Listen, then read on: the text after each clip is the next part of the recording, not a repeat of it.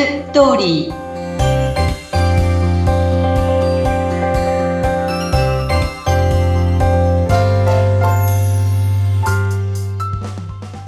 皆様こんにちは結婚相談所ライフツリーの和田光ですこんにちはインタビュアーの山口智子ですさて先週ね前回の配信では驚愕のハイスペック男性のお申し込み数なんと300人を超えてるんだよというね現実のお話をしていただきました。はい。結構ね和田さんからこの現実的なお話ズキッとくるものも突きつけられるんですがもうそれを知った上でやった方が絶対的に婚活楽しく楽になるからぜひね皆さんの参考にしてもらいたいですね。はい本当ですね。さてさてじゃあ今日のテーマは何でしょうか？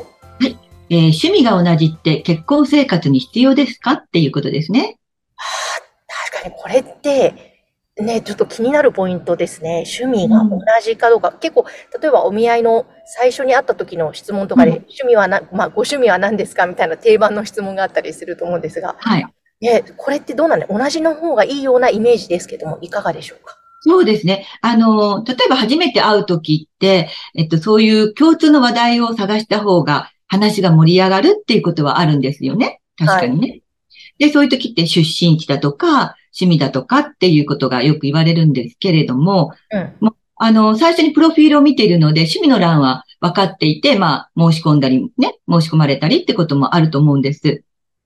で、実際、婚活してる人が結婚相手に同じ趣味を持っていることを求める人っていうのは多いんですよね。うん、うん、うん。でも、どうですかね？山口さんの周りでも、えー同じ趣味を持ってる夫婦って多いですか？あ、これ、もちろんいらっしゃいますね。同じ趣味の方もいるんですけども、結構違うという方が多い気がします。そうですよね。私も多いんですよね。周りで。で、まあ、結構ね、あの、同じ趣味っていうのはね、喧嘩の谷になってしまうことも多いそうなんですね。ああ、そうなんですね。それはあの、趣味に対してのこだわりがそれぞれ違っているっていうこともあって、でね、この間ね、ある会員さんがね、お見合いをするとき、その相手のプロフィールに野球観戦ってあったんですね。はい。自分も野球がすごく好きだからよく見に行くと。で、あ、これ絶対趣味が同じだから話が合いそうって言って、実際に会った時にええ、まあ、それぞれ違う、あの、えっと、チームを応援してたわけ。ああ、なるほど。割とよく聞きますね。野球の応援してるチームは内緒にしといた方がいいとか。そう、そしたら相手の男性が、その自分のチームのもうすごく素晴らしいところをもうとうとうと述べて、挙句の果てに彼女のチームのことをけなし始めたわけです。それはちょっと一番やってはいけない部分ですね。そうなんですよ。で、でもね、こだわる人ってなんかそういうことを言う人って結構いるんですよね。なるほど。そうだから同じね、しあの、チームだから、あの、同じ趣味だからって言って、まあ、そこが、ちょっとね、今回は違ったんですけど、で、あの、あるうちの会員さんが、あの、ダイビングがすごく好きなんです。うんうん。でね、えっと、そのダイビングの、あの、なんか、こう、コミュニティに入っていて、で、私、あ、そこでね、同じ趣味の人たちと、あの、気があって、お付き合いとかそういうことはなかったんですかって聞いたんですね。はい。そしたらもうそこのメンバーたちって確かに独身もいっぱいいるんだけど、食べたり寝たりするよりも潜ることが好きだっていうの。ほう、もう本当もうだから、その、本当にそ私なんか想像を超えるぐらいもう、もうとにかく潜ることしか考えてない 人たちがいて、そういう人とのなんか生活って、あの、あんまりもこだわりが強すぎて考えられないって言うんですよね。か、そういう見方もあるわけですね。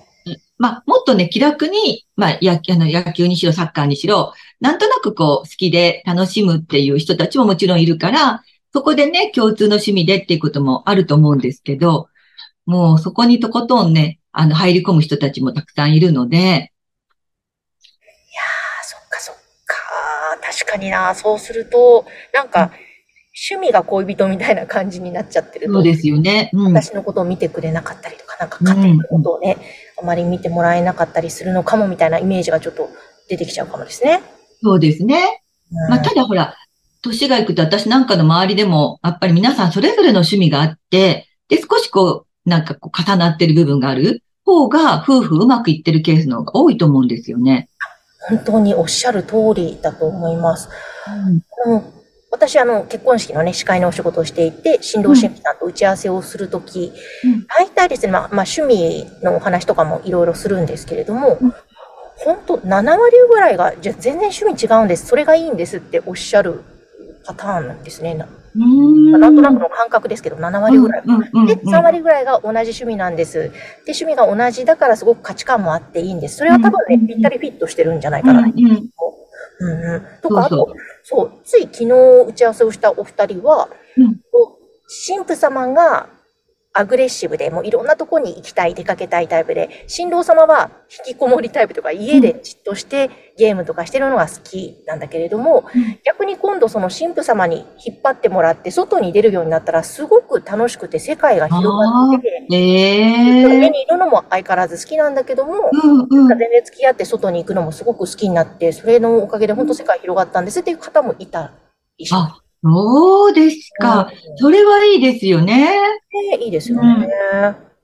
そう。だから本当あの、その、プロフィール選ぶ段階で、まあ、まず趣味が違うから、もうあの、合わないとか、ね、それで最初に話してるときに趣味がなんか重ならないので、この後のことが想像できないとか、そういうことをおっしゃる方もいるので、いや、そこはどうなんでしょうかって、もうちょっとこう枠を広げてね、考えてみたらどうかなっていうのはね、やっぱ思うんですよね。なるほど、そうかそうか。趣味の欄を見て全然違うからで選ばないというパターンの方もいるんですね。そうそうそうもったいないかもですね、確かに。そうなんですよね。うん、実際にこうやって周りでは、あの、趣味が違ってうまくいってる夫婦はたくさんいるんだっていうね、こと。逆にすごく一緒な、一緒だからこそなんか常に一緒だからこそストレスが少し溜まってくるとかね、いう場合もあるし。うんうん。ね。あります、あります。なんか、好きであっても、ずっといると疲れる、私は疲れるタイプなんですけど、うんうん、それは家族でも同じで、あの、子供と、ねうん、ずっとべったりだとね、どうしても一気詰まっちゃうから、ちょっと一人でどっか出かけたりとか、ある方が、なんか自分の時間を楽しめる方が、逆に一緒にまたもっと相乗効果で良くなるのではないか、ね。そうですよね。まあ自分のこう趣味の話とかもね、お互いにこうしたりとかね、できるしね。ね、ですよね。うんや、なのでぜひちょっと趣味が違う方は申し込みをから外してるなんていう方がいらいらっしゃったら、ちょっと趣味違っても、あ、いいなと思ったら一回申し込むというのをやってみる。そうそうね。うん、いいと思います。柔軟に考えていただいて。ですね。ぜひそんなになっていただけたらと思います。